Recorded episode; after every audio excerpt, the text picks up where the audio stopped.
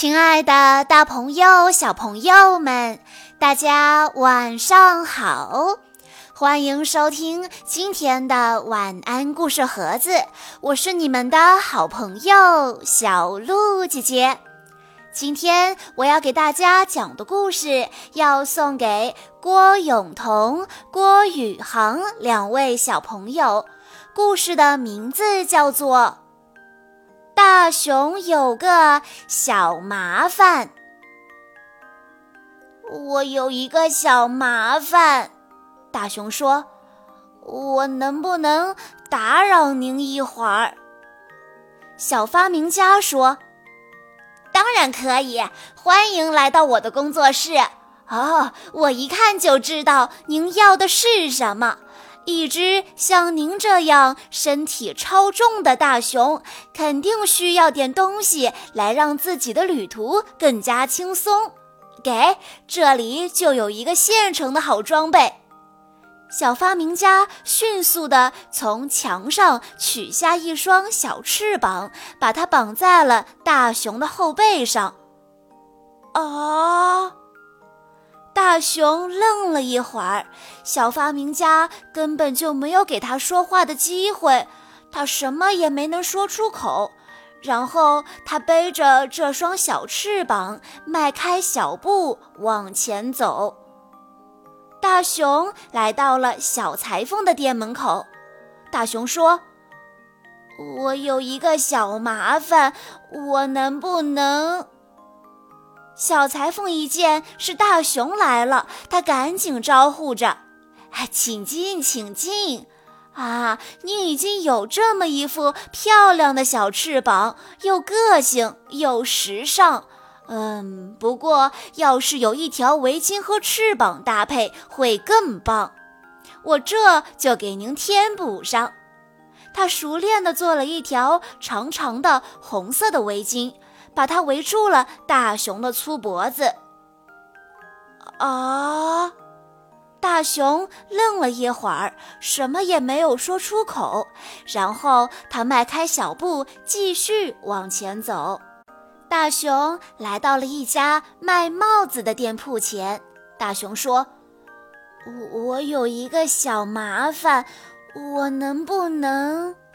小帽商一见来客人了，连忙说：“哦，您是不知道要选哪顶帽子吗？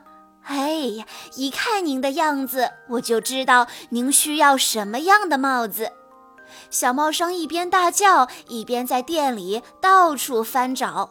他一边找一边说：“您适合哪个款式，我全都知道。你什么也别说。”这样的脑袋一定要精心照料。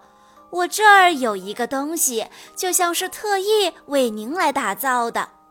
他飞快地从架子上拿下一顶皇冠形状的大帽子，用它扣住了大熊的耳朵根。啊！大熊愣了一会儿，什么也没说出口。然后他迈开小步，继续往前走。这一回，大熊来到了一家小诊所面前。大熊说：“我有一个小麻烦，我能不能？”诊所里的医生看到大熊，连忙说：“我的朋友啊，这还用问呐？”不管谁看到你呀，都知道你得了什么病。小医生喊道：“赶紧吞下这些小药丸，连吃三天，你就会有一个红扑扑的脸蛋，谁见了都会发出赞叹。”他往大熊嘴里塞了三颗彩色药丸，又往大熊的怀里塞了一大盒药片。啊！大熊愣了一会儿，什么也没说出口。然后他迈开小步，继续往前走。这一回，大熊来到了一家小商铺面前。大熊说：“我有一个麻烦，我能不能？”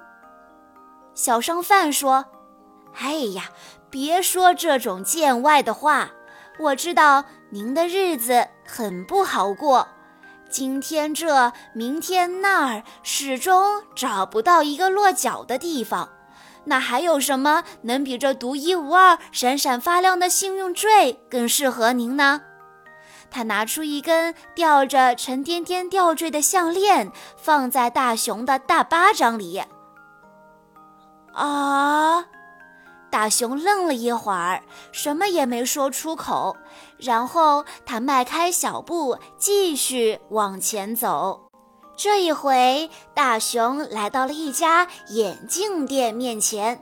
大熊说：“我有一个小麻烦，我能不能……不用担心，不用客套。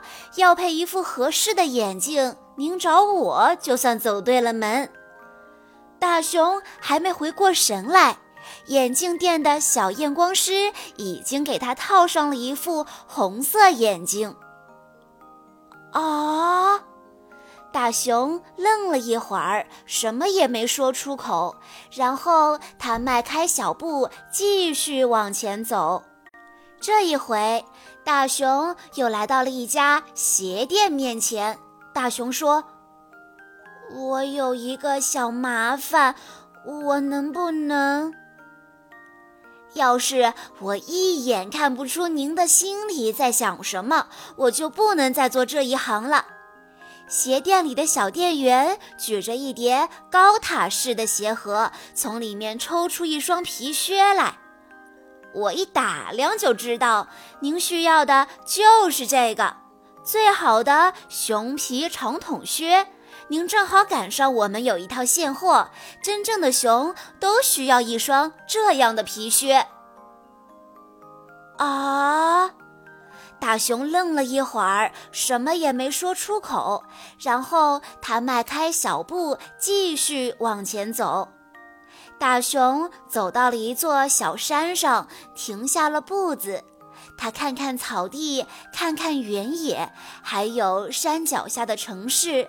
就这样看了几个小时，他觉得有点累了。大熊卸下了他的小翅膀，摘下了脑袋上的帽子和鼻梁上的眼镜，解下了脖子上的围巾和幸运项链，脱下了脚上的熊皮长筒靴。他还把手里装着彩色药丸的盒子也放到了一边。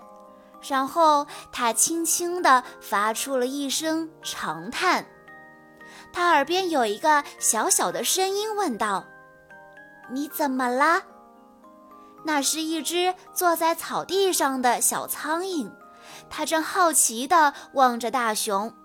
大熊说：“别提了，没有谁愿意听我说什么。”小苍蝇说。我乐意听，我正在听呢。究竟是什么事情呢？大熊说：“我有一个小麻烦，我害怕独自一个人睡在黑乎乎的山洞里面。”可是这周围没有一只我认识的熊，也没有一个朋友愿意和我一起住在山洞里。我一整天都过得不安心，就怕黑夜早早降临。小苍蝇说：“哦，这可的确是个麻烦。可你既然遇到了我，这事情就好办了。我正巧在寻找一个可以安家的新房子。”而你的山洞听上去非常的有意思，嗯，那就算上我这个房客，你觉得好不好呢？啊！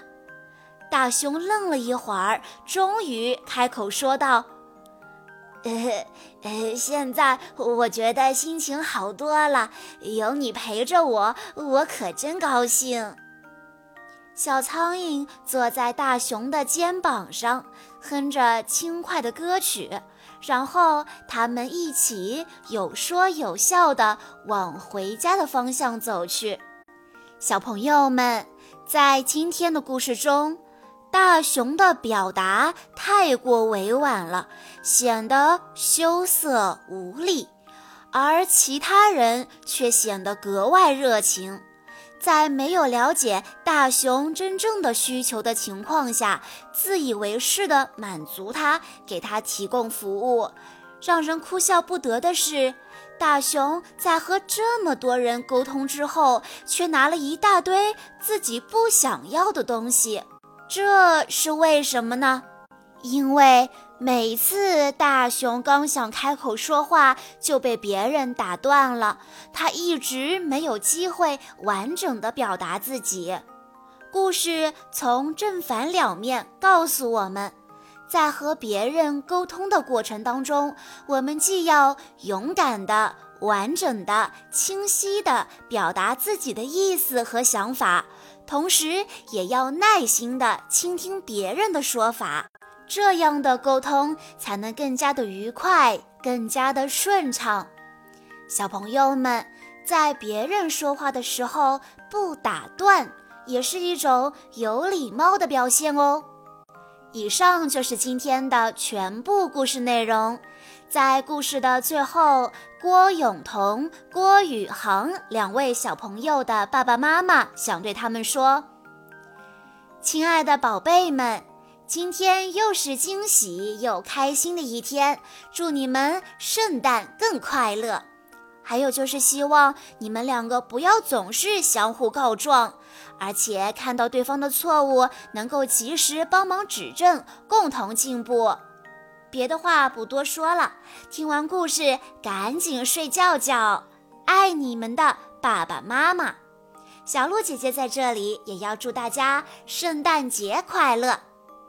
好啦，今天的故事到这里就结束了，感谢大家的收听。更多好听的故事，欢迎大家关注微信公众账号“晚安故事盒子”，也欢迎家长朋友们添加小鹿姐姐的个人微信：三幺五二三二六六一二。我们下一期再见喽！